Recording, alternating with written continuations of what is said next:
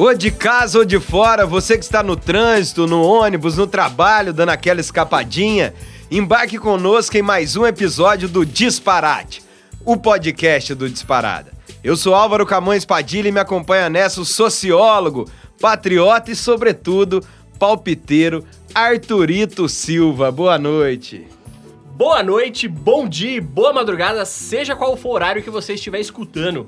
É uma honra poder estar aqui no Estúdio Elétrico Padilha para mais um disparate, discutindo com você, ouvinte, sobre, Sobre ela, a indispensável questão nacional. Só se fala em outra coisa. E dela não se fala. Mas hoje a gente tá aqui para mudar isso junto mais uma vez do querido amigo, diretor da Secretaria de Cultura do Guarujá, músico, colunista e também editor do Disparada, Renato Zácaro, meu compadre, meu camarada, boa noite, bem-vindo de volta.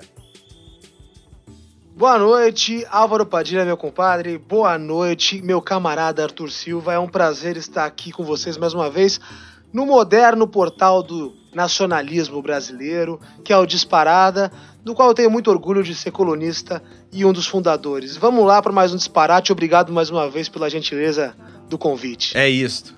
Já já, será que o Renato vai parar de poder parar de agradecer o convite, Arthur, ser incorporado de vez? Eu acho que a gente tem que recrutar ele, hein? Eu acho. Tem que recrutar ele reter com um talento desse, não se acha sempre. Vou mandar um quilo de pé de moleque de Ah. Eloy Mendes lá pra casa dele. Tenho certeza que isso o conquistará. Ô Renato e Arthur, vocês me permitem, eu vou fazer o jabá, senão o patrão, né, Corta o orçamento. corta o orçamento e ó que o salário, ó. É o seguinte, o Questão Nacional em Debate, iniciativa do Disparada, que já recebeu grandes nomes, como o ex-ministro Aldo Rebelo, Christian Lynch, Elias Jabor, Diego Pautasso, o ministro Bresser Pereira, o Nelson Marconi, o chanceler Celso Amorim, Pedro de Barros, Gustavo Castanhon, o José, está em novo formato, mais arejado e de nome novo, Questão Nacional. Então não perca o próximo programa. O Arthur aqui e o Diego Pautasso recebem mais uma vez Aldo Rebelo, dessa vez junto do Luciano Rezende, para discutir o papel da agricultura no desenvolvimento nacional. Dia e hora, segunda-feira, 10 de maio, 20 horas, no YouTube do Dispa. Falando nisso, É 17 de maio. 17 de maio, 17 de bem maio. observado. Falando em YouTube do Dispa, Arthur, tem que entrar lá, seguir o canal do Disparado, ativar o sininho, também entrar no Instagram, no Facebook, seguir a gente lá. E se quiser falar com a gente em linha direta, com o Renato, com o Arthur, comigo, mandar perguntas, pode procurar a gente nas redes, o Renato no Twitter, é o Renato Abezácaro, o Arthur é o Arthur PPS. PPS. Com TH, com TH. Não tem nada a ver com o partido. é meu sobrenome. Ah, GDP. tá. E eu sou o arroba Álvaro Padilha, simples assim. Você também tem a opção de entrar lá no supergrupo do Disparada no Telegram e a gente tá sempre lá pegando perguntas, como pegamos hoje, né? É... Dizer também que o Disparate, o Questão Nacional e outras iniciativas do Disparada são possíveis graças à contribuição de vocês. Para dar essa essencial ajuda, então, acesse o disparada.com.br barra doe e solta o dinheirinho, camarada. Solta os cobre. Senão o Brasil nem o Disparada vão para frente. Não é isso? Exatamente. O, vamos aqui pro primeiro bloco do programa, esse primeiro bloco que tem o nome aprovado pelo Renato, será? O Renato, Papum é um bom nome de bloco? Eu gostei, esse aí eu achei muito bom. Tá, e o segundo Parabéns bloco, que é o bate-papo da conjuntura, que é um- uma unanimidade aqui, que é uma merda de nome, continua.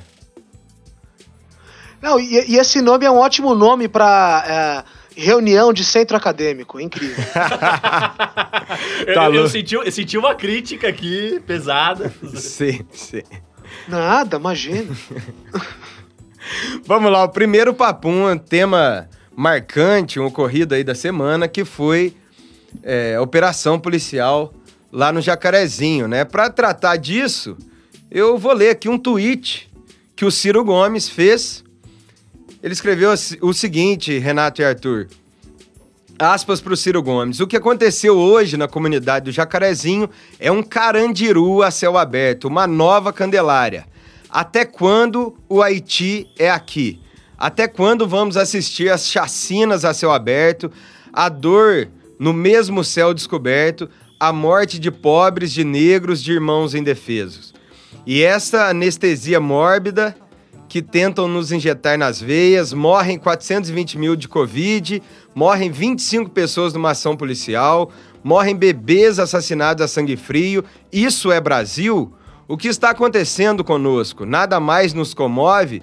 Nada mais nos faz ser o que sempre somos? Quem deseja mesmo transformar essa realidade deve compreender que o que nos levou até aqui e a, o que nos levou até aqui e ajudar a mudar o rumo do país insistir nas mesmas soluções nos fará lamentar mais mortes e violência. O Arthur, começo por você.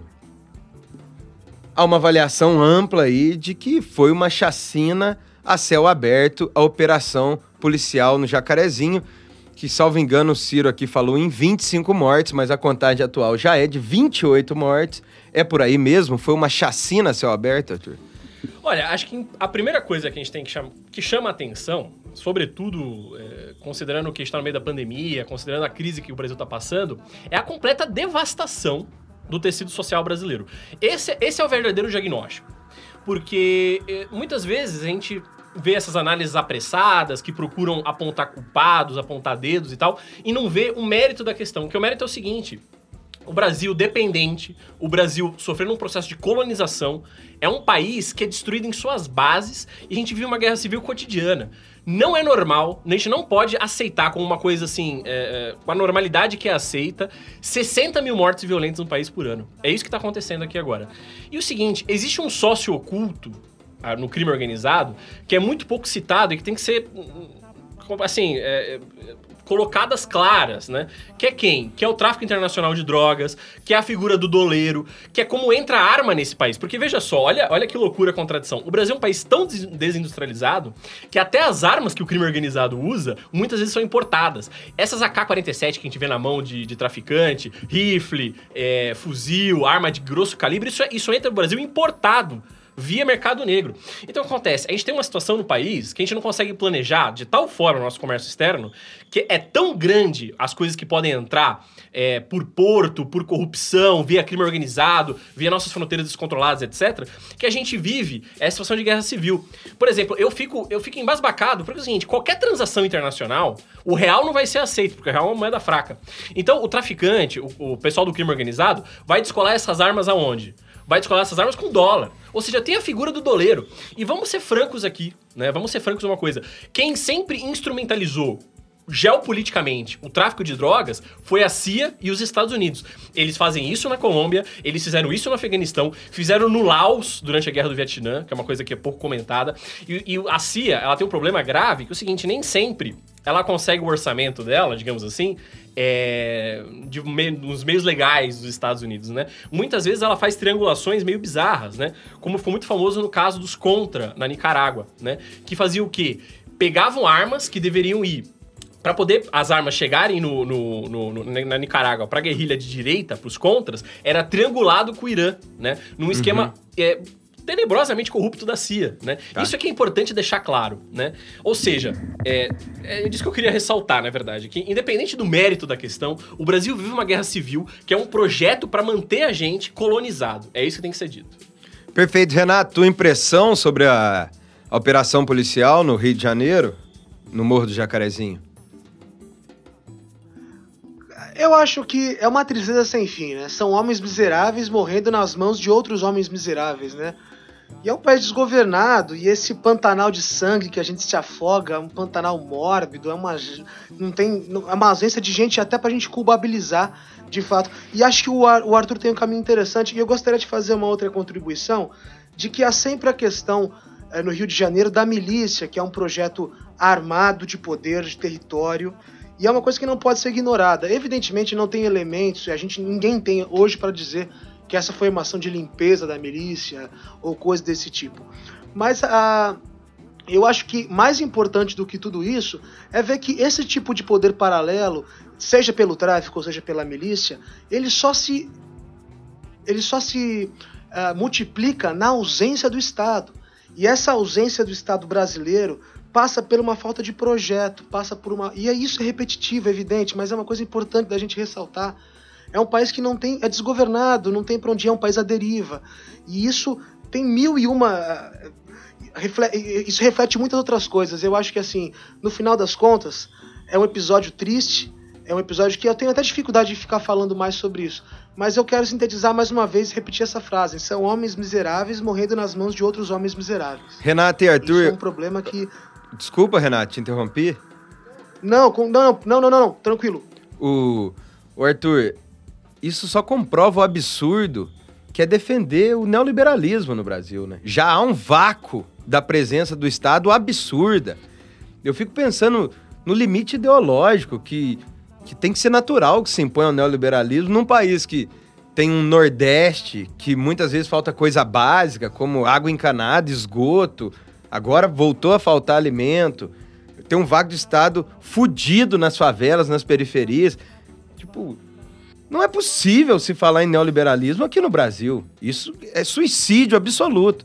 A gente sabe o poder devastador que ele teve nos Estados Unidos, que é a maior nação do mundo, e agora precisa fazer tudo diferente, aqui no Brasil chega a ser uma covardia, né?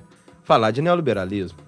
Você deu na goela, Padilha, e o Renato também deu na goela, porque a questão é exatamente isso. Acho que se a gente for ver o vínculo do neoliberalismo com, com o crime no Brasil, com a violência urbana absurda que a gente vive aqui, tem dois aspectos, né? Um subjetivo, ideológico, que é esse ultra-individualismo consumista, né?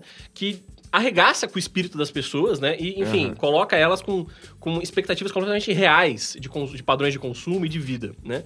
E a segunda, o segundo aspecto é o objetivo, que é exatamente o que você falou, é a implosão do Estado Nacional e da falta de controle que a gente tem sobre instrumentos básicos de soberania econômica que se traduzem, por exemplo, na entrada de armas, no tráfico de drogas, os doleiros, etc, né? É um absurdo existir doleiro. É, é, é a coisa... Como é, que você, como é que você tem dinheiro que não é rastreável? Isso só é possível graças à presença do imperialismo aqui. Perfeito. Fechamos aqui o primeiro papum? Vamos pro segundo, nunca é notícia boa, né? E essa diz respeito a essa juventude que vem nos assistindo, Renato e Arthur, eu tô animadaço. Foto que eu recebo do pessoal ouvindo disparate no carro, o pessoal tira selfie no busão de fone e marca, ó, oh, tô ouvindo disparate. Muito jovem com a gente muito jovem do Rio de Janeiro também. E nosso papum diz o seguinte: o segundo papum, a UFRJ, tradicionalíssima faculdade do, do, do, do estado do Rio, né, a federal do Rio de Janeiro, corre o risco de fechar as portas no segundo semestre. É, o FRJ, que se não estiver equivocado, é herdeira da Universidade do Brasil, quer dizer, uma das universidades mais tradicionais do Inclusive, Brasil. a Faculdade de Direito da FRJ chama Nacional, né? Exato, exato. E é uma tristeza, né? É uma falta de respeito com a nossa tradição é, intelectual e cultural brasileira, né?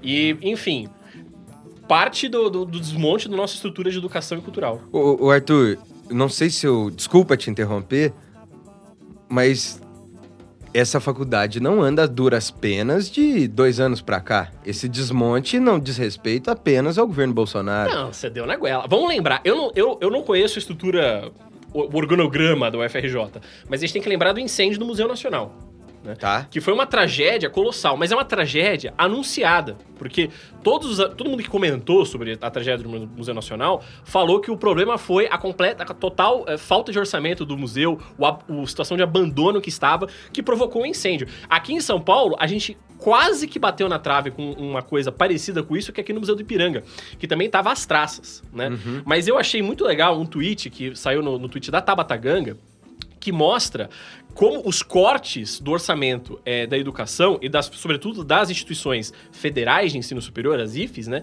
vem ó, desde o que do governo da Dilma e o aprofundadíssimo. O que, que a gente vê, né? O governo da Dilma, os governos petucanos, né, governo petistas, se, se arrogavam, digamos assim, a, a honra, né, de ter expandido o complexo das universidades federais, de ter expandido a oferta de vagas, o que de fato aconteceu e de fato foi muito bom, inclusive com Reúne e outras iniciativas.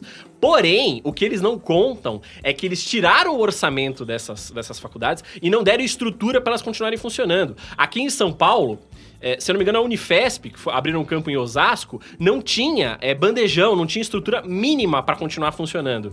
E, e, isso se traduz na qualidade do ensino, que caiu muito.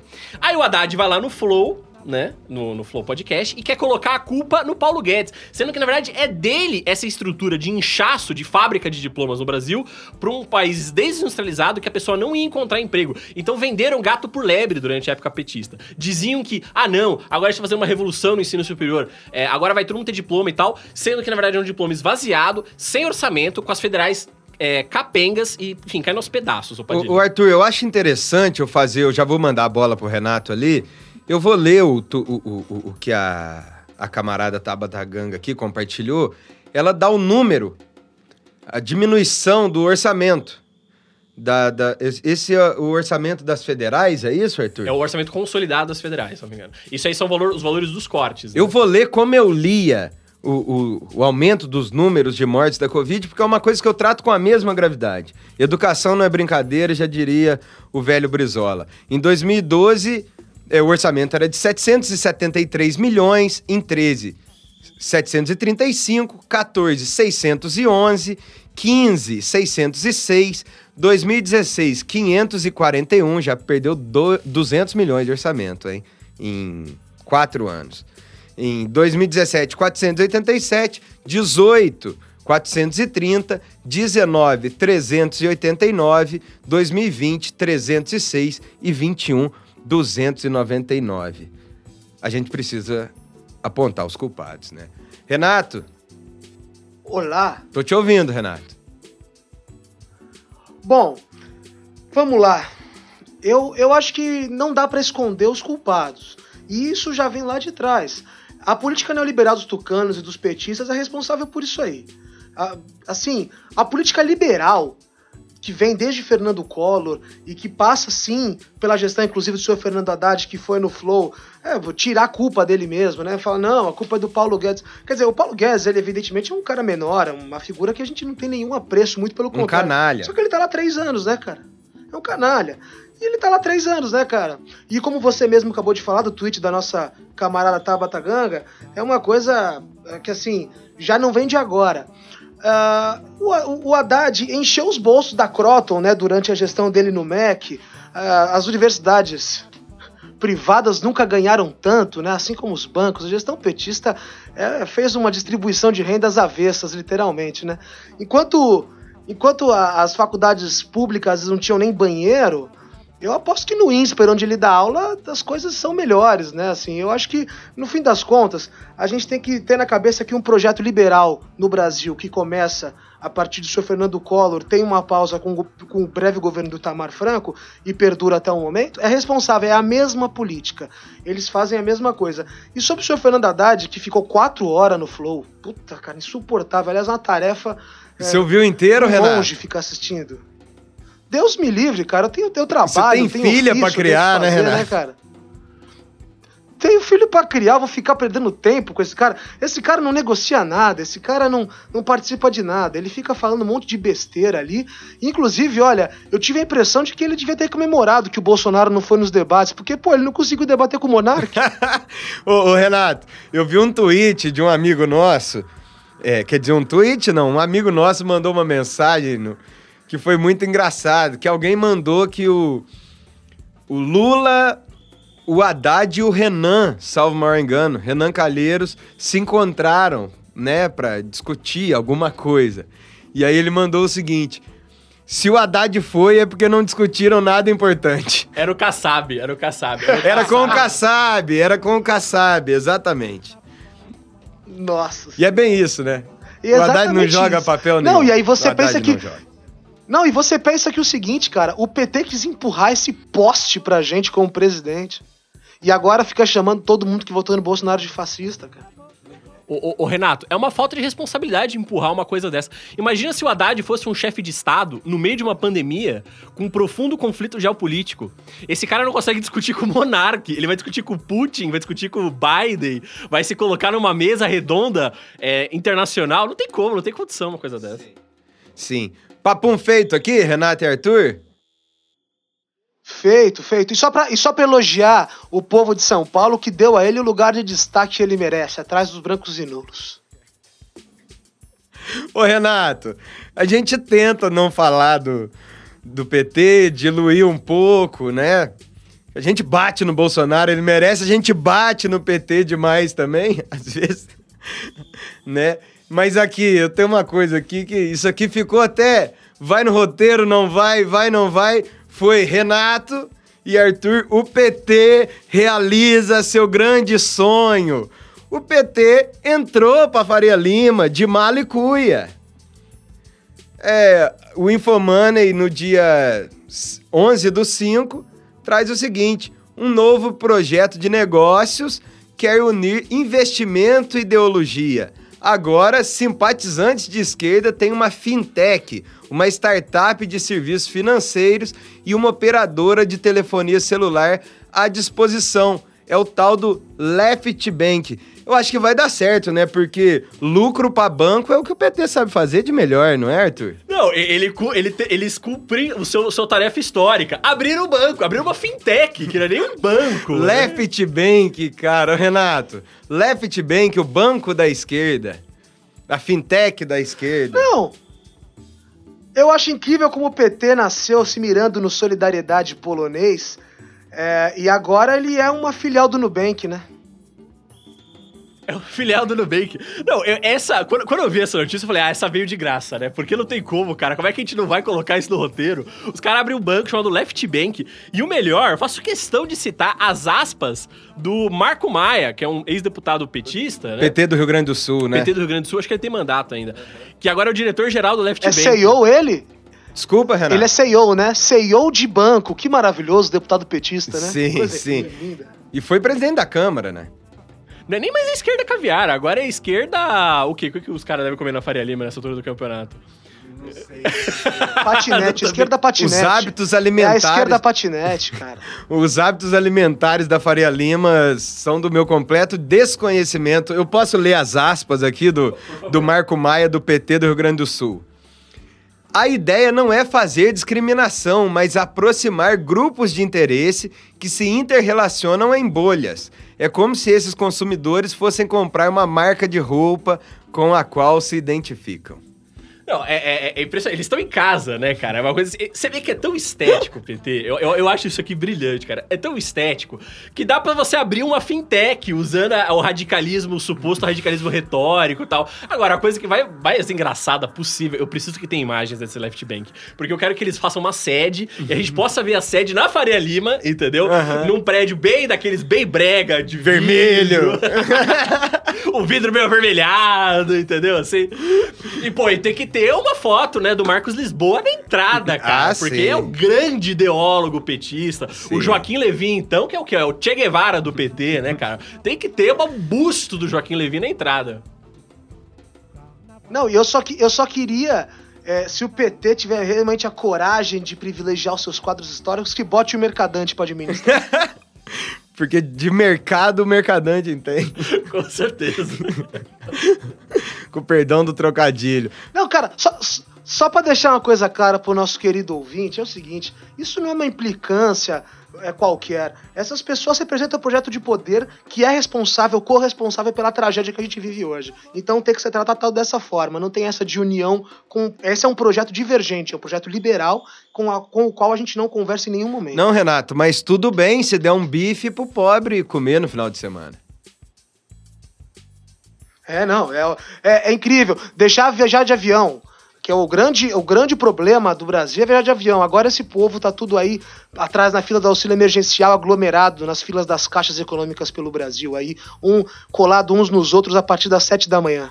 É isso que é o resultado de viajar de é, avião. Corta, corta orçamento de universidade pública, faz a farra do boi com a Faria Lima, mas aí dá um, um filé de frango lá pro pobre e a gente tem que se contentar, não pode falar mal, porque senão corre risco de ser taxado de fascista e reacionário, né?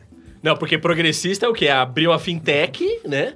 Distribuir o quê? Um nadinha de renda para compensar a completa destruição do tecido industrial brasileiro e privatizar a rodo, que foi o que o PT fez. Emprestar dinheiro a juro alto. Mas beleza, fechamos aqui. Não, e rapidinho, e rapidinho claro. só mais uma coisinha assim. Para essas pessoas, a gente é o passado, sabe? Ah, o nacionalismo, isso aí é coisa do passado, agora é a globalização. É isso que eles querem, isso que eles acreditam, é isso que eles querem. É, e abertamente é isso. Então é o seguinte, se for, eh, se nós formos os obsoletos porque a gente fala de Brasil, de projeto, de nação, puta, eu prefiro ser, cara, de verdade, de coração. Sim, sim. É, é isso, né, Arthur? A gente. Nós estamos aqui traçando um risco no chão, né? Nós não estamos mais do mesmo lado, se é que estivemos. Dessa turma aí, né, cara? É, o, o, o, PT, historicamente, ele submete a esquerda. É importante destacar Sim. isso aqui. Ele, na, na, violência política, na violência do mundo parlamentar. Do, que temos que entender, na política, a gente também não pode ter moralismo com isso. Não, assim como eles não podem ter com a gente se a gente não quiser fazer parte disso aí, né, Arthur? E, eu diria o seguinte, para os ouvintes que estão preocupados com a unidade da esquerda e tal, eu acho que ela vem, ela vem. Só que ela é, tem que ser construída como um projeto de poder no qual a gente coloque o PT no lugar dele entendeu? Que é o que o PT fez conosco no passado. O Brizola teve que engolir o sapo barbudo. E agora eles vão ter que engolir o nacionalismo em um projeto anti-imperialista. Padilha e Renato. Perfeito. Renato, posso passar pro bate-papo da conjuntura? O bloco com o pior nome do mundo. É o segundo bloco do disparate, o bate-papo da conjuntura. Deu no Dispa no dia 8 de maio. Texto aqui do Wallace Moreira é o seguinte: privatização da Eletrobras é criminosa. O governo prevê que todo o processo de privatização da Eletrobras, holding que detém o controle acionário das estatais federais de energia elétrica, gerará 100 bilhões de reais. A estimativa inclui o valor da outorga, fatia da União na companhia e venda de ações no mercado secundário. Não é a primeira vez que tentam enganar e espalhar mentiras para legitimar a privatização da Eletrobras. Outra vez foi a ideia de compra de ações pelo, por empregados com uso do FGTS. Isso muda uma gestão pró-valorização dos ativos? Não, diz o Wallace Moreira, Arthur. Não, eu acho que o Wallace ele, ele deu na goela aqui, porque é o seguinte, é, critica. Tem, tem, várias coisas que a gente pode explorar nessa tentativa de entrega da Eletrobras e de destruição do nosso sistema elétrico nacional, porque é disso que se trata, né? Eu acho que uma coisa, a primeira coisa que o próprio Wallace Moreira vai trabalhar é mostrar como que ela, por ser uma empresa extremamente lucrativa, ela ajuda a desafogar o orçamento da União. Por exemplo, a direita liberal, muitas vezes, é, enfim, é, caricata, né? No, no, na sua histeria estética, né? Fala assim, não, porque o problema do Brasil é a carga tributária, como se a carga tributária explicasse todos os problemas nacionais, né? A burocracia é a carga tributária. Só que o seguinte, critica-se muito isso e não se busca métodos alternativos de, de financiar a União. Um desses métodos, que já acontece aqui agora no Brasil, é o que? São os dividendos estatais. É extremamente importante. Existem países, por exemplo, a Arábia Saudita, que sobrevivem com dividendo estatal. A Aranco é o que banca o estado de bem-estar social saudita que é complicado, né? A gente não vai aqui defender a Arábia Saudita que não tem mínimo cabimento, mas, mas enfim, quem banca a Arábia Saudita é a Aranco, né? A China também consegue financiar o seu estado por meio de dividendos estatais. A Eletrobras, uma estatal brasileira, teve lucro líquido, lucro líquido de 4,9 bilhões. E ela indica recebíveis, ou seja, dinheiro que vai entrar no caixa da União, de 44,56 bilhões até 2028. Quer dizer, se a gente quer diminuir o imposto, uma das maneiras é o quê? Dividendos estatais. É uma maneira de, de financiar a União, né? É, e ela tem em caixa, em caixa, 14 bilhões, quase 15, né? Ou seja, não dá para dizer que ela é uma estatal ineficiente, né? Não só isso, ela tem baixa relação dívida e, e EBI, é, a sigla em inglês, né? EBITDA, né? Que é o lucro antes de impostos e tal, né? Ela tem uma vez e meia isso. Quer dizer, ela não é uma empresa terrivelmente endividada. Muito pelo contrário, todos os indicadores contábeis da Eletrobras são saudáveis, né? É, o Daraújo, num texto no Revolução Industrial Brasileira, no dia 22 de abril, complementa é, esse argumento do Wallace, mostrando que é o seguinte é, não só é uma empresa que tem um papel muito importante para o financiamento da União, que, enfim, isso é uma coisa que deve ser, como o seguinte, ela é essencial para manter a soberania econômica do Brasil, porque ela unifica o sistema elétrico brasileiro. É importante entender qual é o papel da Eletrobras. Por exemplo, Ita Itaipu, que é uma empresa binacional, ela é controlada pela Eletrobras. Eu não sei como é que ficou Angra, né? Porque Angra era de uma estatal, que acho que, se não me engano, a eletronuclear, uma, uma subsidiária da Eletrobras específica para te tecnologia nuclear, né? Mas ela também também tinha participação acionária da Eletrobras, né? E o seguinte, o Fernando Henrique já privatizou muito o sistema elétrico nacional, né? É importante lembrar, por exemplo, da entrega que o Mário Covas fez da Eletropaulo aqui em São Paulo, né? Isso é um qualquer um, qualquer ouvinte que já passou por São Paulo, que conhece paulistas, sabe que a tarifa elétrica de São Paulo é caríssima. E ela é caríssima por quê? Porque foi entregue agora para um grupo italiano que comprou a Eletropaulo, né? E que explora, e que, enfim, toda vez que você paga na sua tarifa elétrica, em vez de aumentar a infraestrutura elétrica do, do Brasil e de São Paulo, esse dinheiro vai para Itália pagar acionista italiano. A minha curiosidade me obriga a interromper você, Arthur. Arthur e Renato, vou fazer uma pergunta muito simples. Vocês sabem, tem na, na ponta da língua aí quanto vocês pagam de energia? Eu, eu tenho. Porque eu, cara, eu tava numa pira de tentar verificar meu relógio, alguma coisa assim. Porque eu moro sozinho, eu tomo banhos de 5 minutos, desde que eu me mudei. Porque o aluguel subiu um pouquinho, falei... Vou... E minha conta, eu não sei como, eu passo o dia aqui no estúdio, eu vou em casa só dormir, tomo banho de 5 minutos. E eu paguei 110 reais de conta de luz. Não, a minha gira em torno de 180. E em casa mora só eu e minha, e minha namorada, minha esposa. 280. Lá no Renato mora ele e família, né? Você, tua mãe, seu, seus irmãos, né, Renato? 280 reais. 280 é um reais absurdo, aqui, aqui a que gente- certamente pesa no orçamento doméstico. Claro! De todo De nós mundo. todos. De todos nós. Quem dirá de pessoas Com que têm. certeza. Que nós somos privilegiados aqui, de alguma forma, né? É um absurdo dizer isso, mas no Brasil a coisa é tão feia que a gente é privilegiado. Impacta no meu orçamento seriamente.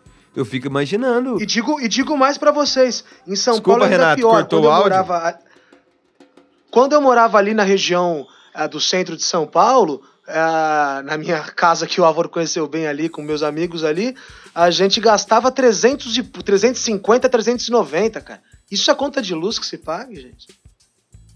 Cara, eu, eu já. Eu acho importante a gente levar esse tipo de papo, porque eu cheguei lá, tava umas lâmpadas já de LED que eu não sabia a potência das lâmpadas, de quantos watts é. Eu fui lá na loja de. de. de, de ferramenta, de. E comprei três lâmpadas de 8 ou 9 watts, salvo engano, que é a mais fraca possível. E troquei a casa inteira, isso já me custou uma nota. E a conta de luz veio tipo 10 reais mais barata, cara. É um absurdo. É um completo absurdo. Não, e, e- vamos Desculpa te pensar- interromper, Arthur. Não, e vamos pensar numa coisa aqui, que... Não, foi uma boa interrupção, foi uma ótima interrupção. Porque é o seguinte, vamos pensar numa coisa que todo... Qualquer coisa que você compre no supermercado, na gôndola do supermercado, vai ter eletricidade embutida, né? Claro. Isso, é, quer dizer, tem um efeito sistêmico sobre toda a economia. Então, se, por exemplo, quando você compra um ativo que já tá ali feito, você tem que amortizar o seu investimento de carteira. E isso não vai aumentar em nada a capacidade de distribuição da eletricidade e nem de geração. Né? Então o cara vai botar um sobrevalor na tarifa para amortizar esse investimento. E isso vai ser pago por todo mundo. Porque isso vai entrar em todo bem industrializado no país e, enfim, vai entrar no componente de custo e com isso todo mundo vai pagar o quê? O acionista italiano né? E isso não tá aumentando, não tem tecnologia que tá vindo pro Brasil com isso, porque os caras já fazem investimento em carteira. A, a- a infraestrutura da Eletropaulo já estava toda montada quando eles compraram. E vai ser a mesma coisa com a privatização da Eletrobras. E aqui eu quero ressaltar duas coisas antes de, de seguir. Seguinte, a primeira coisa é que já houve um fatiamento terrível da Eletrobras, porque tiraram dela né, as estruturas de gestão do sistema elétrico nacional. Por exemplo, o operador nacional do sistema. Né? É, com isso, aumenta os custos no limite, né? Porque você tem que manter toda uma estrutura administrativa paralela, tudo, enfim, toda uma coisa que você tira de dentro do seio da Eletrobras. E o principal, eu, que eu eu particularmente acredito, é você tira a capacidade de planejamento do sistema elétrico nacional. Entre outras coisas, por exemplo, a Câmara de Comercialização de Energia Elétrica, porque querem criar esse mercado que dizem que vai ser a- o santo graal da eletricidade do Brasil, que vai acabar com, com os apagões, né? Que a gente vivia nisso até 2001, vamos lembrar, né? O apagão de 2001 no governo Fernando Henrique. Que era o quê? Que são os comercializadores livres de energia. Esses grandes empresários, grandes fábricas e tal, que precisam comprar energia, compram energia no atacado ou fornecem energia, por exemplo, quando você tem uma usina de cana e você consegue queimar o bagaço, você tem um excesso de energia que você vende pro mercado, né? E o que, que eles acreditam? Eles acreditam que essa concorrência, né, vai supostamente diminuir o custo da energia. Só que, na verdade, o que a gente tem? A gente tem monopólios privados, né, cuja gestão é feita por organismos sensíveis à lobby, né, que vão fazer o quê? Manter suas tarifas para agradar o mercado financeiro. É disso que se trata no limite, né? E se abole com qualquer perspectiva de se planejar, por exemplo, né, e aqui eu acho que seria o segundo ponto, é, as compras do setor elétrico, né? Porque vamos lá, a infraestrutura elétrica ela é uma demanda importante para o setor industrial brasileiro. né? Essas compras poderiam ser feitas de modo planejado a fim de ajudar a iniciativa privada com demanda por equipamentos elétricos que o Brasil tem a capacidade de produzir. A gente tem tecnologia para isso e a gente tem bons parques produtivos. Para citar só um deles, a VEG, lá no Rio, na Santa Catarina, que é uma importante indústria voltada para equipamentos elétricos e tal. E é uma indústria de alto valor agregado que a gente pode é, usar, instrumentalizar para um projeto nacional de desenvolvimento. E eu aqui, eu vou passar a bola pro, pro Renato, mas antes de passar a bola, é, tem uma terceira coisa que é importante ressaltar que eu já estava esquecendo. A Eletrobras já é privatizada parcialmente. Ela é uma economia, é uma sociedade de economia mista. Quer dizer, existem acionistas privados na Eletrobras, assim como tem na Petrobras, tá? Ou no Banco do Brasil. É, só para pegar aqui o dado certinho, Uh, você tem 28% mais ou menos na composição acionária da Eletrobras de outros, né? A União controla diretamente cerca de 52% do capital votante da Eletrobras, né?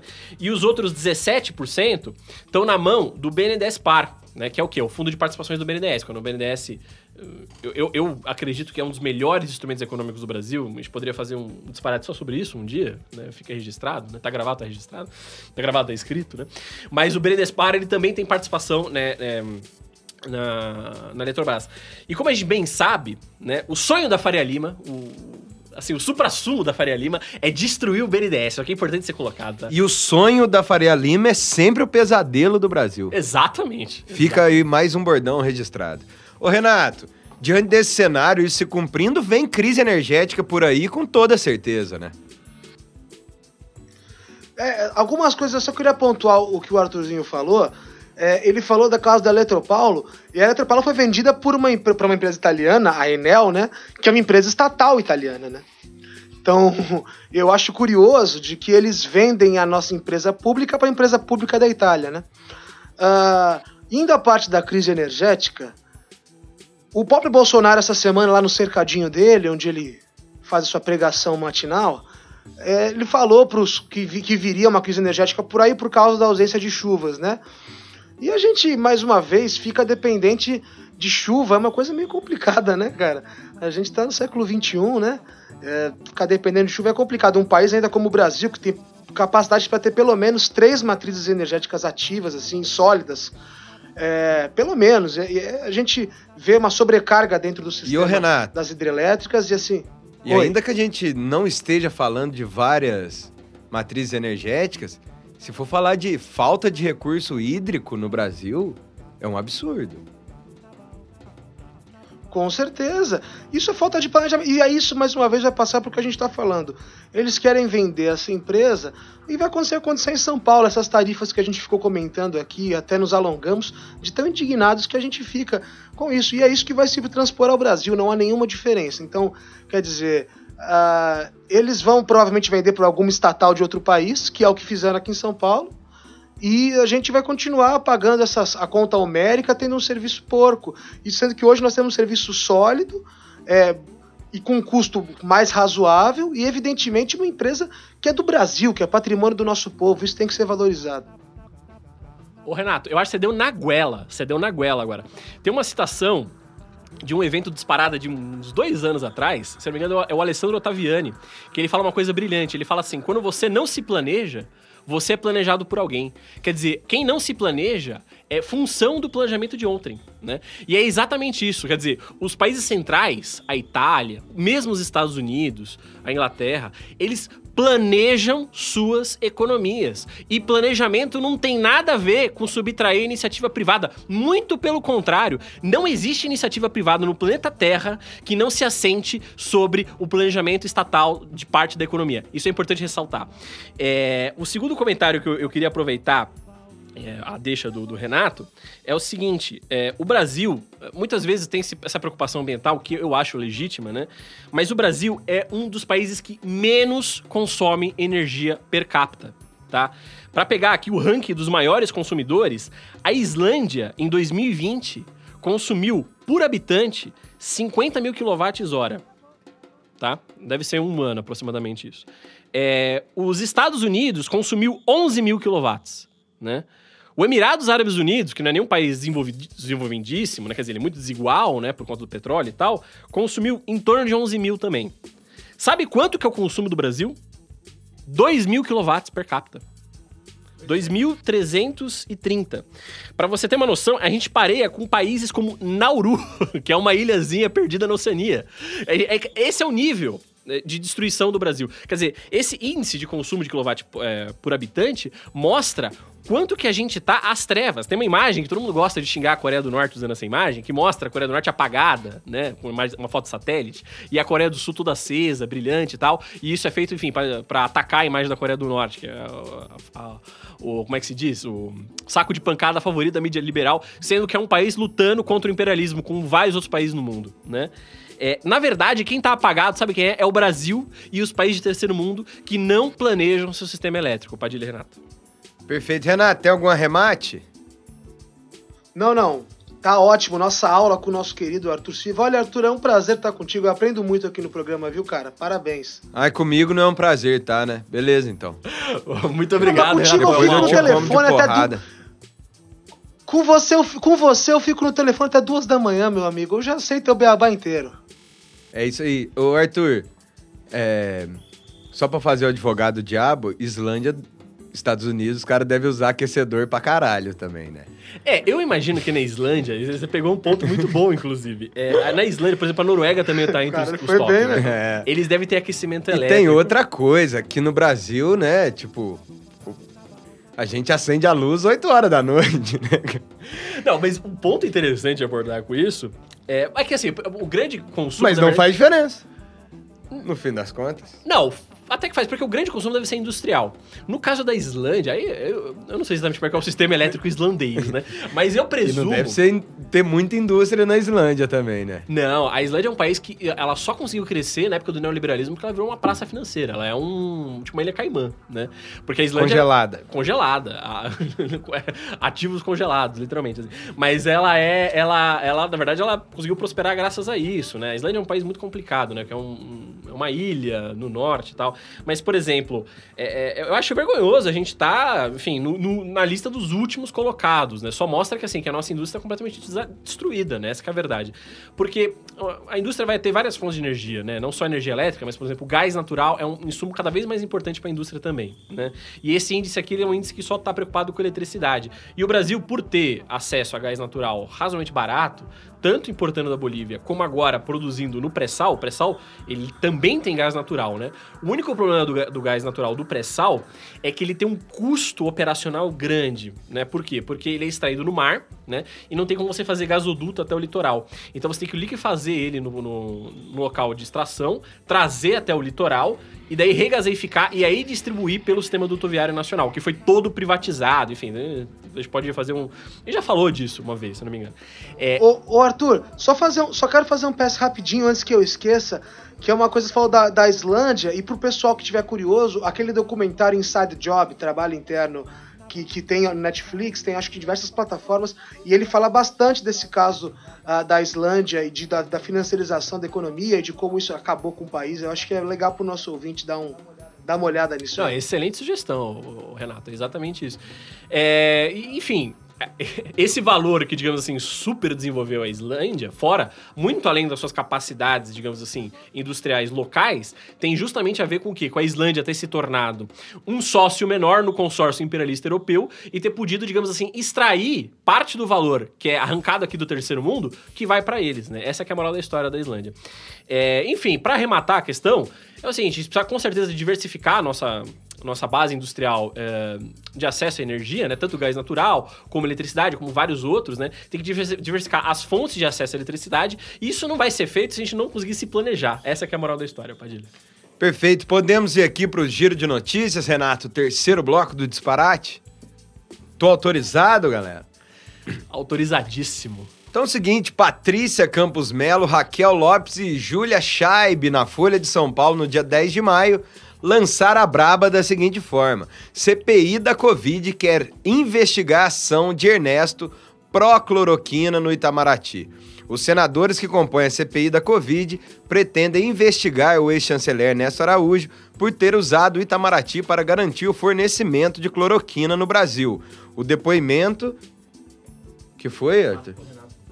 Ah, o depo... Você não me interrompe, mas não te pego de pau. Né? O depoimento que inicialmente estava previsto para essa semana foi adiado para o próximo dia 18. Conforme revelou a Folha, o ex-ministro das Relações Exteriores mobilizou o aparato diplomático brasileiro para agir junto a outros países e evitar o desabastecimento do medicamento no país, mesmo após a OMS ter interrompido testes clínicos com a droga e depois de associações médicas terem alertado para a ineficácia e o risco de efeitos colaterais. Renato. Vamos lá. É, eu queria só pôr um, um, um, fazer uma introduçãozinha aqui, uma coisa que eu acho que é pouco comentada na mídia. É, não sei, tá dentro da pergunta, mas a gente vai, vocês vão entender mais pro final como, como isso se liga mais diretamente. Uh, o embaixador da Índia, que é muito amigo do Ernesto Araújo, muito próximo do Bolsonaro, ele ficou durante meses, principalmente no período de maio do ano passado, indo até as emissoras mais alinhadas ao governo, principalmente na Jovem Pan, divulgando a cloroquina e, e usando o argumento de que o seguinte: se a cloroquina não funcionasse, a Índia teria sido um colapso, porque eles não tinham mecanismos de efetuar um lockdown eficiente e não estava tendo morticínio ali e eles tinham o costume de tomar cloroquina devido a outras doenças, né? E a cloroquina, de fato, para essas outras doenças tem alguma serventia. É, e ele saiu por aí divulgando, e esse cara ficou muito próximo do Bolsonaro, inclusive são, ele teve várias agendas. Eu estou planejando um texto para isso no Disparada, o nosso editor-chefe nesse momento vai falar assim, é, só mentira do Renato, como sempre, mas eu estou realmente dando uma planejada sobre isso, porque é uma coisa que é o seguinte, eles venderam durante esse tempo todo esse, essa história da cloroquina, e, e curiosamente, quando explode os casos na Índia, de, de, de, de, Covid, o discurso da cloroquina aqui eles começam a apagar, as mídias bolsonaristas começam a sair. Eu acho que teve muito de uma influência, não sei até que ponto isso geopoliticamente se explica, mas também a Índia foi um dos países que mais vendeu cloroquina para o Brasil.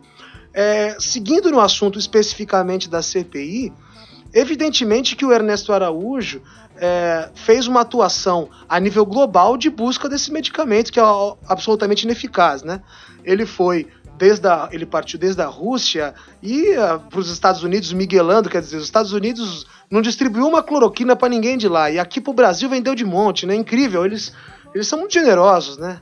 Dá um medicamento que salva as pessoas, é maravilhoso. A cabeça desse pessoal é uma coisa que é, não dá para entender, foge completamente do senso lógico. E acho que agora na CPI isso vai ser um ponto muito relevante. Acho que uh, essa questão da cloroquina, do famoso kit Covid, desse absurdo todo, vai ser uma das coisas mais dolorosas ao bolsonarismo. Inclusive, já há sinais dentro da mídia bolsonarista de que eles querem apagar esse episódio, dar uma diminuída. Aí o Bolsonaro, quando se enfraquece muito, sinaliza novamente. É uma coisa que eles eles estão vendo que a faca vai pro brejo, que a vaca vai pro brejo e ali tem um caminho. O Arthur, eu também fiquei com a mesma sensação do Renato de que o calcanhar de Aquiles do Bolsonaro na CPI vai ser mesmo a questão da cloroquina. Você tem a mesma impressão? Definitivamente, porque eu sempre. Eu não quero ser muito repetitivo, mas eu sempre, a gente sempre reitera aqui, né? A medida que combate a pandemia é a vacina. Ponto final você consegue salvar as pessoas, salvar as pessoas, postergando a, a, a contaminação com lockdown. E o lockdown num Brasil, num, num, país como o Brasil, de economia informal, só é possível com auxílio aos pequenos empresários e auxílio emergencial para a população. É isso que se trata. O que acontece? O Bolsonaro não queria é, prejudicar a sua aliança, mais do que aliança, né? A sua íntima relação com a Faria Lima, né? E não queria justamente fa fazer essas medidas que são as medidas absolutamente necessárias. Então o que, que, ele, o que, que ele fez? Ele criou um artifício retórico que foi essa cloroquina, que era uma loucura que o Trump também, enfim, entrou tal. E aqui eu acho que o Renato deu na guela de uma questão muito importante, que é o seguinte: o primeiro-ministro indiano, que é o Narendra Modi, ele havia um projeto, sobretudo na cabeça do Eduardo Bolsonaro, de se criar uma espécie de internacional do, da nova direita, né? Quer dizer, um organismo dessa direita que surgiu no trumpismo, né? E que por, procuraria, enfim, se organizar com um bloco internacional, né? E o Narendra Modi era um dos entusiastas disso, porque veja só, há muitas similaridades do Modi com o Bolsonaro, né?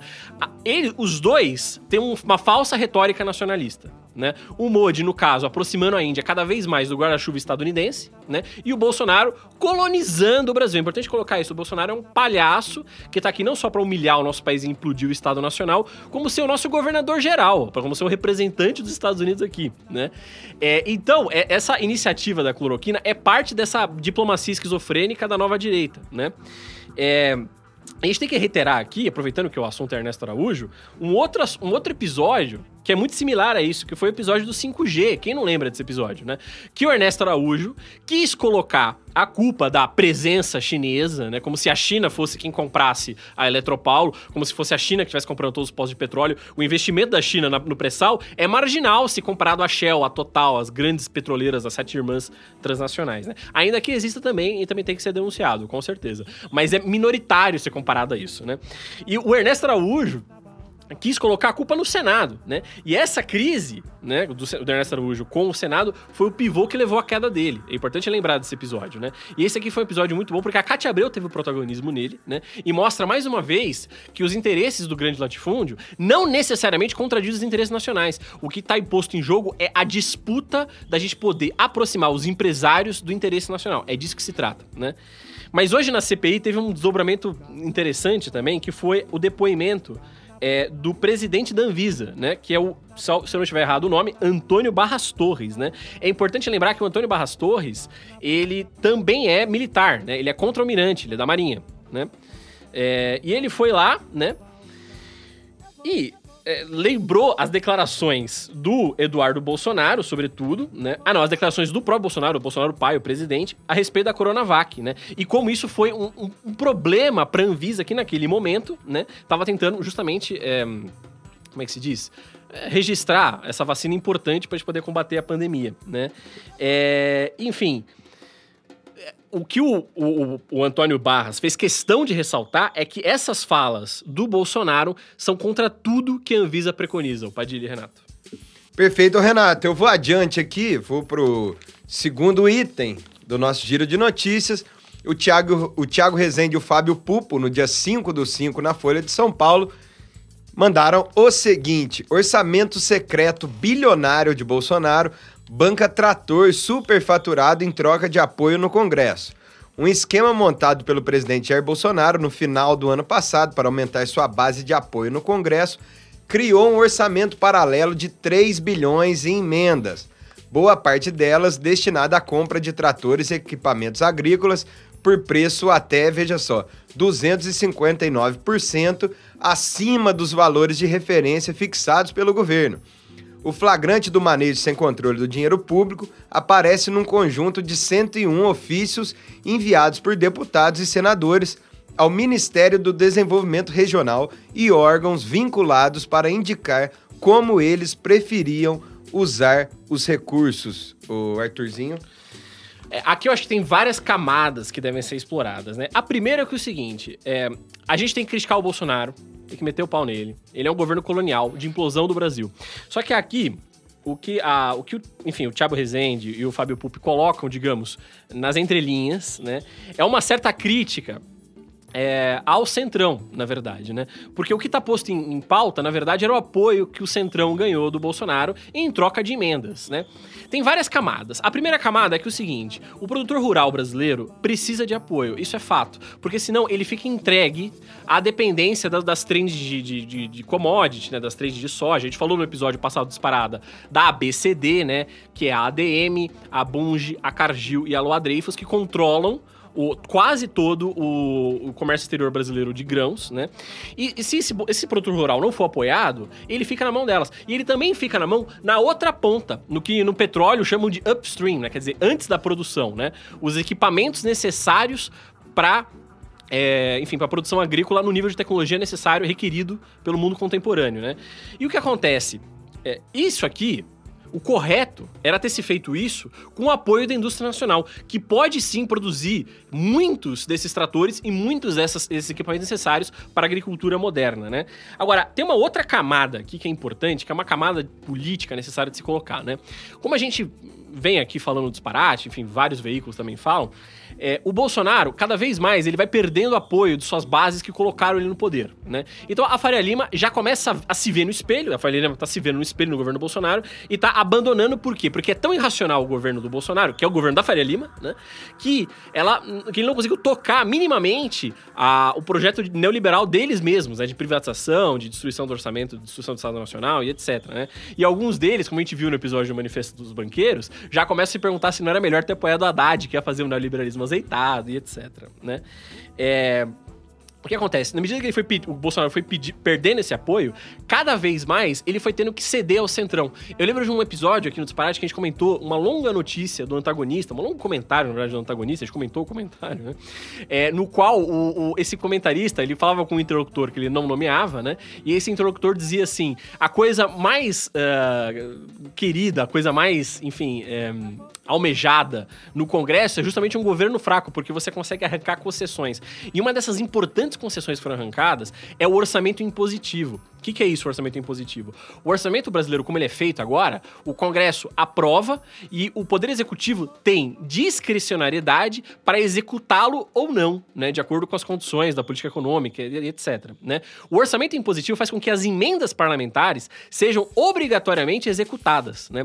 E é interessante porque o, no seu no seu moralismo fi, é, fiscal, né, vamos botar assim, no seu terraplanismo fiscal desses jornalistas da Folha, eles vão dizer que é o seguinte, eles vão botar como uma contradição o fato do próprio Bolsonaro ter tentado vetar é, um trecho é, do, do, da, do, orçamento impositivo, né, um trecho da tentativa desse orçamento dessas, dessas, emendas, que era o que as chamadas emendas do relator, que eram uma, uma quando o relator ele consegue ter, digamos assim, um campo de manobra bastante vasto para negociar, negociar essas emendas, né? Na verdade, a minha leitura disso, eu não sei se os colegas vão concordar, é que o Bolsonaro estava tentando evitar perder totalmente o controle sobre o processo de negociação de emendas, que é um processo que sempre foi um processo de, importante para manter o controle do executivo sobre o Brasil.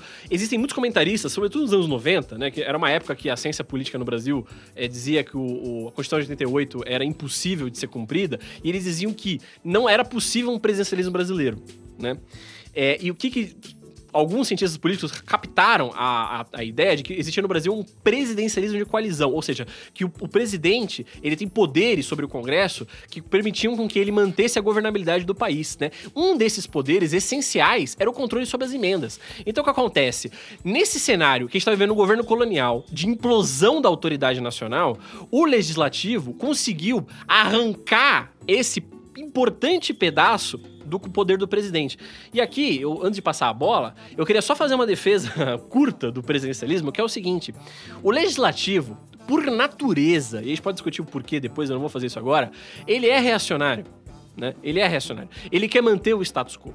O presidente, o presidencialismo, ele é capaz, digamos assim, de colocar um programa que rompa parcialmente, enfim, com muitos problemas, com o status quo, né? Então o que acontece? Por isso que eu sou praticamente contra o parlamentarismo, né? Porque o parlamentarismo significaria a implosão de qualquer possibilidade da gente construir é, eleitoralmente uma alternativa de projeto nacional, né?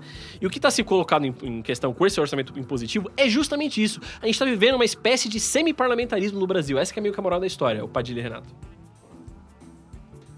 Renato, tinha pedido a palavra? Eu acho que é o, eu acho que é o seguinte, é só para explicar para o nosso leitor mais desatento, assim, é, o Bolsonaro ele estava distribuindo dinheiro via tratores prefaturados. A gente sabe como é que funcionam as coisas na política, né? Ninguém aqui é criança, assim. A gente sabe que todos têm interesses locais, inclusive eles têm legitimidade para pleitear esses interesses locais, né? É, agora, qual o objetivo disso? No caso do governo Bolsonaro, a gente sabe qual é que é. É aprovar essa loucurada liberal, segurar a barra do genocídio em massa que ele está promovendo.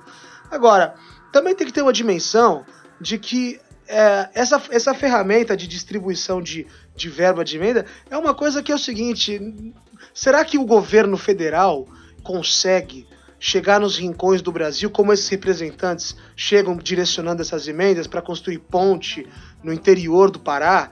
Sabe? Eu acho que também a gente não pode demonizar esse tipo de, de emenda parlamentar. Eu acho que tem sua importância, sim, no Brasil. E a mídia tem essa. chama isso de tomar lá da cá, e isso aí ficou uma, uma terminologia muito pejorativa, mas o jogo político faz parte disso. O Brasil é um país muito grande e esses deputados têm a legitimidade para pleitear é, uma parte da fatia para resolver problemas locais. Evidentemente que o ideal seria que fosse com alguns mecanismos de controle que, que é, impedissem aquelas coisas que a gente sabe que acontece. Mas eu acho que a gente não pode pegar pelas exceções, né? Eu acho que eu ainda tenho a esperança de que a regra é que realmente há demandas locais e eles pleiteiam por isso. E tem ficado cada vez mais difícil distribuir de uma forma é, natural, até porque, como, como, como o Arthur disse, o governo é muito fraco. Então, ele, apesar, ele, apesar de ele ser refém, uh, ele também fica refém das contradições do Congresso. Então é uma questão que ele fica tendo que esconder, maquinar. É um governo muito, muito fraco. Eu acho que sem precedente quase na história moderna do Brasil. E a gente está aprendendo com ele, né? Uh, de, agora, só para reiterar isso, o Toma lá da cá não, não é necessariamente ruim, ele só precisa servir a algum projeto, algum projeto realmente nacional.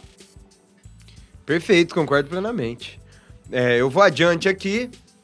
É nosso terceiro tópico do, do, das notícias é o seguinte: Ciro acena a mercado e inclui economista liberal em equipe de pré-campanha para 22. Em sua guinada rumo ao centro visando a eleição no ano que vem, o ex-ministro Ciro Gomes do PDT ampliou o seu leque de colaboradores para incluir economistas liberais. A principal adesão é a de Paulo Rabelo de Castro, ex-presidente do BNDES, o Banco Nacional de Desenvolvimento Econômico e Social, no governo Michel Temer, que fez mestrado e doutorado na Universidade de Chicago mais famoso centro difusor do liberalismo econômico mundial. Os dois tiveram uma conversa telefônica há 20 dias por iniciativa de Rabelo, que se dispôs a colaborar com Ciro na parte econômica ficaram de conversar pessoalmente assim que a pandemia der uma trégua. Ele, Rabelo, aspas para o Ciro aqui, Arthur, ele, Rabelo, me ligou e me deu uma grande alegria, dizendo que estava vendo a minha luta e que tinha vontade de ajudar. Arthurito. É o seguinte, ouvinte, eu imagino que muitos do campo nacionalista ficaram, como é que fala? sobrancelha levantada ao ler isso e tal, mas eu, eu, eu vejo como um movimento muito positivo e eu vou dizer o porquê, né? É importante primeiro ressaltar o seguinte, além do, do Rabelo, né, o Ciro também conversou com o Pércio Arda e o André Lara Rezende, né? O André Lara Rezende, em particular, ele vem fazendo um movimento nas colunas de opinião que ele faz em jornal, em artigos publicados, em entrevistas e tal, criticando o neoliberalismo e a política monetária, do qual ele foi um dos principais pilares, digamos assim, e, digamos assim, ajoelhando no milho, ainda que de maneira muito incompleta, tá? Mas o comentário que eu queria fazer é o seguinte, contar uma historinha primeiro, né? A família do lado do meu pai ele é de uma pequena cidade no interior de São Paulo chamada Itapira. Em Itapira tinha um. Não é a Itabira mineira, terra de Carlos Drummond de Andrade. é Itapira com P, né? Itapira tinha um intelectual de origem italiana, mas brasileiro, ítalo-brasileiro, né, chamado Menotti Del Picchia. E o Menotti Del Picchia assinou um manifesto, uh, digamos assim, político da Guerra de 32, ou seja, o, levante das oligarquias paulistas contra o governo nacionalista Getúlio Vargas, né? O que o Getúlio fez, né? Depois que derrota em armas o levante reacionário de São Paulo, ele chama o Menotti Del Picchia para ser um dos intelectuais que vão montar a estrutura estética do Estado Novo e do governo getulista.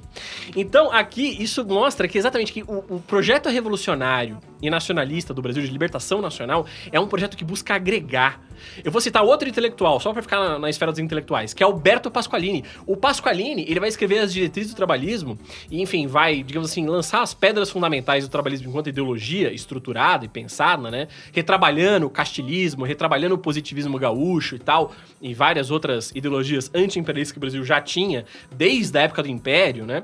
É, e vai, enfim, lançar as bases do trabalhismo. Só que, em algum momento do Estado Novo, ele foi oposição ao Getúlio. Né? Ou seja, o trabalhismo, enfim, o nacionalismo brasileiro e a libertação nacional sempre soube agregar, inclusive, as forças de oposição. Né? É isso aqui que eu quero ressaltar. Porque é o seguinte: o Brasil é um país muito vasto muito heterogêneo e a gente tem que conseguir manter a coesão nacional, né? José Bonifácio, que é o patriarca da independência, tinha obsessão com isso. E a gente tem que ter obsessão com isso também, de manter a integridade nacional e de buscar montar um movimento anti-imperialista e nacionalista congregando todas as forças, inclusive a oposição. Isso que eu quero ressaltar, tá? É... o que acontece? O próximo segunda camada do comentário que eu faria, e aqui eu vou citar o próprio é, é, Rabelo, né? Ele diz o seguinte: num jogo de palavras, né?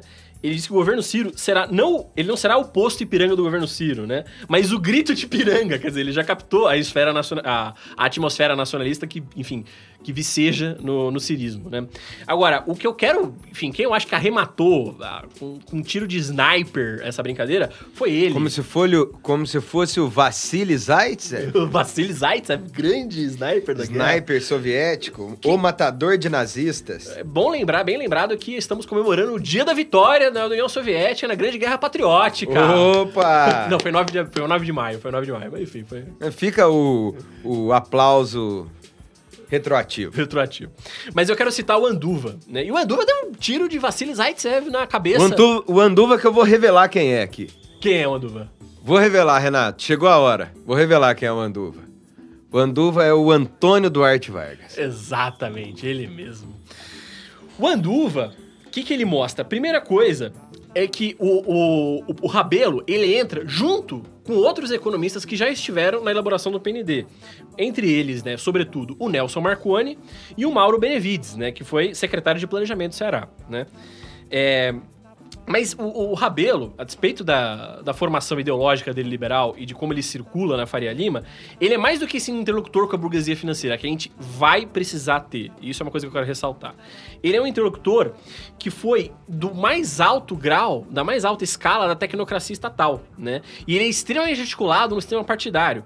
Ele passou pelo IBGE e passou pelo BNDES. E quando ele passou pelo BNDES, no início do governo Bolsonaro, o Bolsonaro ainda estava com o apoio da Lava Jato, né? É, ele estava naquela. tava aquela atmosfera lavajatista, de antipolítica, de criticar todo o aparato de, enfim, de planejamento econômico do Brasil, de destruir o Estado Nacional, né? O Rabelo, apesar. Ah, ele estava no governo do Temer, me perdoem. No governo do é. Temer. No governo do Temer também vicejava essa atmosfera lavajatista, pior ainda, mais forte do que no governo Bolsonaro, né?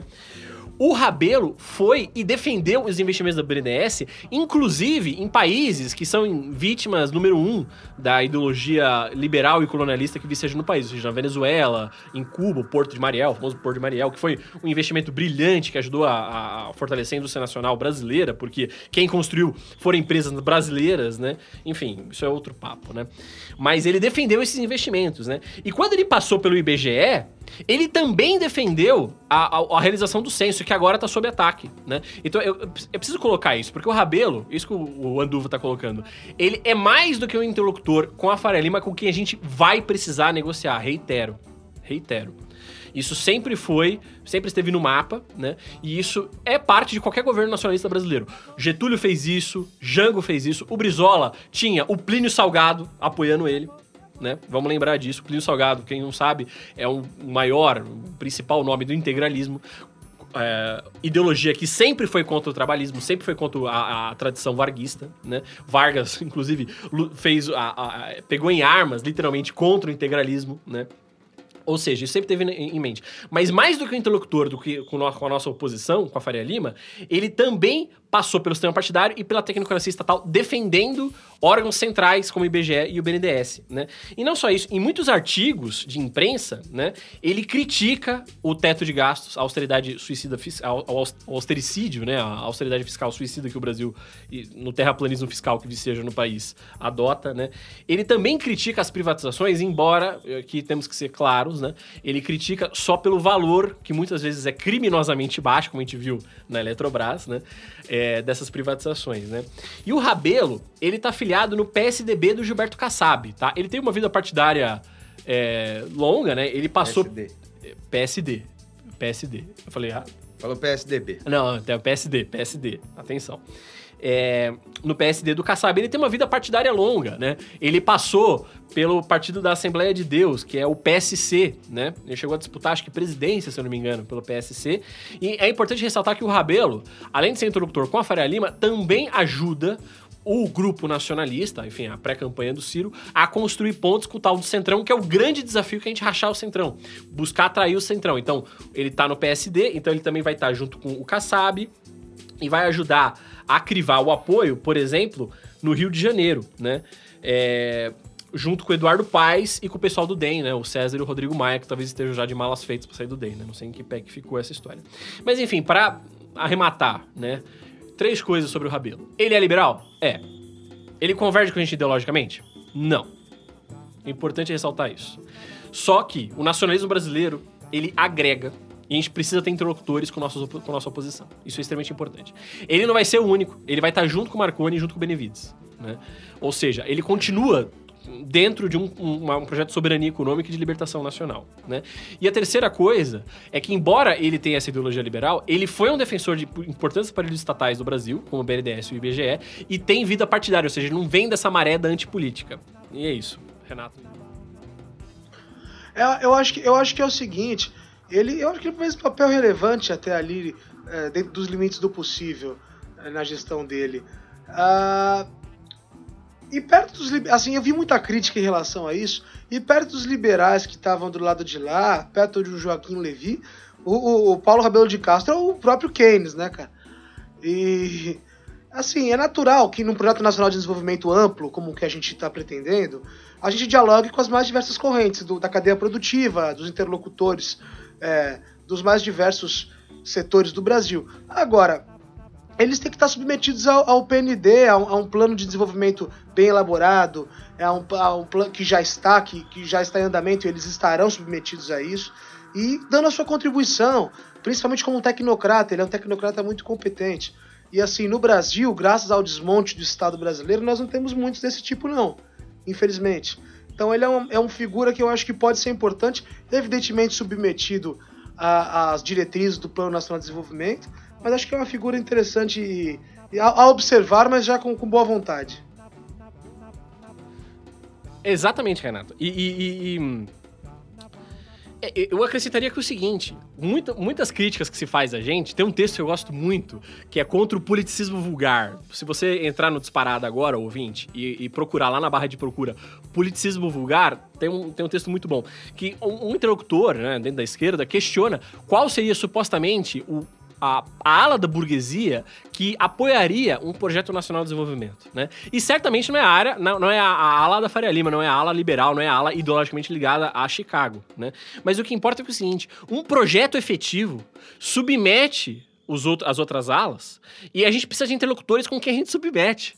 É isso que é a grande lição de Getúlio para como se faz uma revolução no Brasil. É, é, tão louco como o Brasil funciona. Eu gosto muito de um conceito lá do Guerreiro Ramos, que é o conceito de diretório político, que é o seguinte: o Brasil, como ele é um, um imenso império heterogêneo, ele precisa ser capaz de congregar esses, esses interesses divergentes, que inclusive tem uma espacialização, né? E o Getúlio ensinou a gente que é o seguinte: você submete e você puxa o cara para negociar depois, entendeu? Então o Rabelo ele vai cumprir essa importantíssima tarefa e ele não é qualquer cara. Digamos assim, da, da Faria Lima liberal, né? Como o Renato bem colocou, ele é o Keynes do, dos caras, entendeu? Porque ele defendeu o IBGE, defendeu o BNDES, enfim, ele não é um liberal comum como qualquer outro e a gente vai precisar de interlocutores. E é esse o ponto. Desculpa que eu tava vendo os placares da Libertadores da América, confesso aqui. Quer saber, Renato, como ficou os jogos? Por favor, tá esperando. O Flamengo empatou por 2 a 2 com La Chilera no Chile.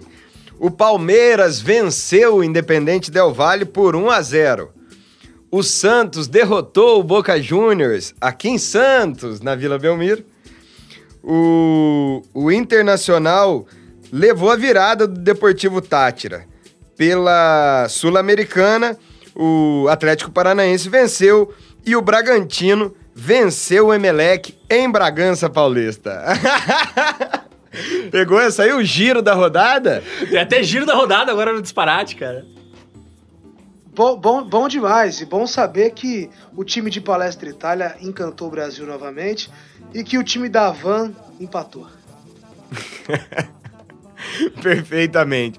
Vamos aqui para o último bloco. O Disparate Responde.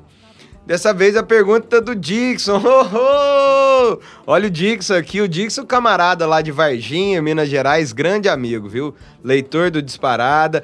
Ele que é um dos caras que acessa o disparada.com.br barra doe e contribui, que eu sei. Ele manda aqui Arthur Padilha, acho que ele ainda estava desavisado da presença recorrente do Renato. Ele pergunta o seguinte: quando teremos uma CPI da carteira podre? Que o Banco do Brasil vendeu ao BTG Pactual do senhor ministro Paulo Guedes. Valor pago 300 milhões, valor de ativos da carteira 3 bilhões.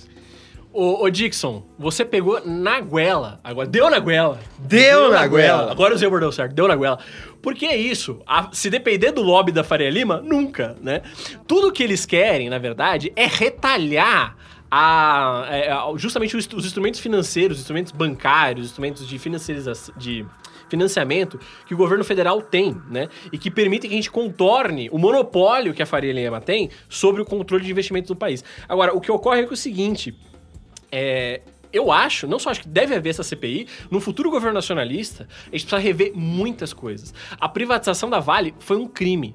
E o PT jamais tocou nesse vespeiro. E é super fácil de tocar, porque, por exemplo, existem ativos da Vale que foram vendidos a preço zero. Eu sei um ativo, pelo menos, que é o complexo de ferroviário que liga é, a- o minério de ferro lá do, de, de- em Minas, né, da Vale, onde ela extrai, com, a- com o porto aqui de Santos e passa pela Cosipa, em Cubatão, que é a siderúrgica que tem aqui na Baixada Santista, em São Paulo, né? Esse, es- essa linha de, de, de ferro, que é importantíssima para a indústria nacional, foi privatizada a valor zero. Tem depoimento disso. Depois eu caço, eu jogo no Twitter, porque é sensacional isso mesmo. Então, tudo isso tem que ser revisto numa gigantesca CPI, né? O Banco do Brasil foi retalhado durante o governo do, do, do Bolsonaro. Ele foi entregue...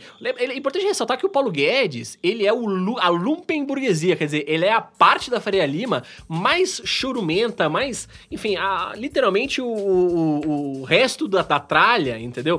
E ele eh, tinha pequenos Ele esquemas... é a foi- Xepa Faria Limer? ele é a Xepa Faria Limer, né? E daí ele, tinha pequenos esquemas como esse, de repassar os ativos é, dos bancos públicos brasileiros a preço zero, né? É o sonho dos caras é continuar isso, Padilha. Renato, quer dar uma pincelada ou posso ir pro Jabá? Pode ir pro Jabá, porque o Arthur ele, já falou tudo que tinha que ser falado. Deu na goela, eu acho que eu acertei. Deu na goela, cercou o frango e aparou as arestas. Vou pro Jabá aqui então. O Questão Nacional em Debate, iniciativa do Disparada, que recebe nomes de peso de verdade na defesa e no debate profundo sobre o Brasil, está em novo formato, mais arejado e de nome novo. Questão Nacional. Então não perca o próximo programa. O Arthurito aqui, junto do Diego Pautasso, vão receber novamente o ex-ministro Aldo Rebelo e o Luciano Rezende para discutir o papel da agricultura no desenvolvimento nacional. Dia e hora, segunda-feira, 8 da noite, no YouTube do Dispa. O dia é 17 do 5, certinho? Queria dizer também que o Questão Nacional e o Disparate e todas as outras iniciativas do Disparada são possíveis graças à contribuição de vocês somente. Então, para dar essa essencial ajuda, acesse o disparada.com.br barra doe e solta os cobres. Ô Renato, agradeço mais uma vez a presença, espero contar com você na semana que vem. E aí, se vier três vezes, eu acho que a gente pode considerar a tua aquisição em definitivo. Eu acho que vou ficar, viu, cara? Eu fui, fui devagarzinho assim, mas acho que vou ficar assim, cara. Semana que vem eu tô aí de volta. Prazeraço então, Renato. Arthur, obrigado mais uma vez pela parceria da semana. Eu acho que o Renato já cumpriu o estágio probatório e já tá dentro, cara. Já tá dentro? Já tá dentro, minha opinião é essa. Mas então, muito obrigado, internauta. Foi uma honra poder palpitar aqui no Estúdio Elétrico Padilha. Até a próxima. Muito obrigado, pessoal. Obrigado por deixar. agradecer- Oi, Renato. Eu não dei boa noite, boa noite, boa tarde, não, não me despedi do nosso internauta, então fui mal educado e sabe que Dona Nara me criou muito bem, né? Então dizer ao nosso amigo internauta, obrigado pela paciência e agradecer ao Arthur, ao meu compadre Álvaro Padilha, por esse convite tão gentil. Tô muito feliz. Obrigado. Já que o Renato citou a, a comadre Nara, e qual o nome da tua mãe? Da minha mãe, Patrícia. A Patrícia, mãe do Arthur, a, Nara, mãe do Renata, Edna, minha mãe, um abraço de Feliz Dia das Mães e a mães, a todas as mães do Brasil, do Nobre Ouvinte, que permitiu mais uma semana que a gente entrasse na casa, no fone, no carro. É um prazer estar na presença de vocês, ajudando a matar o tempo em tempos tão difíceis. Como vocês sabem, semana que vem a gente tá de volta. Compromisso marcado. Esse foi mais um disparate. E eu fui. Até mais. Tchau, tchau.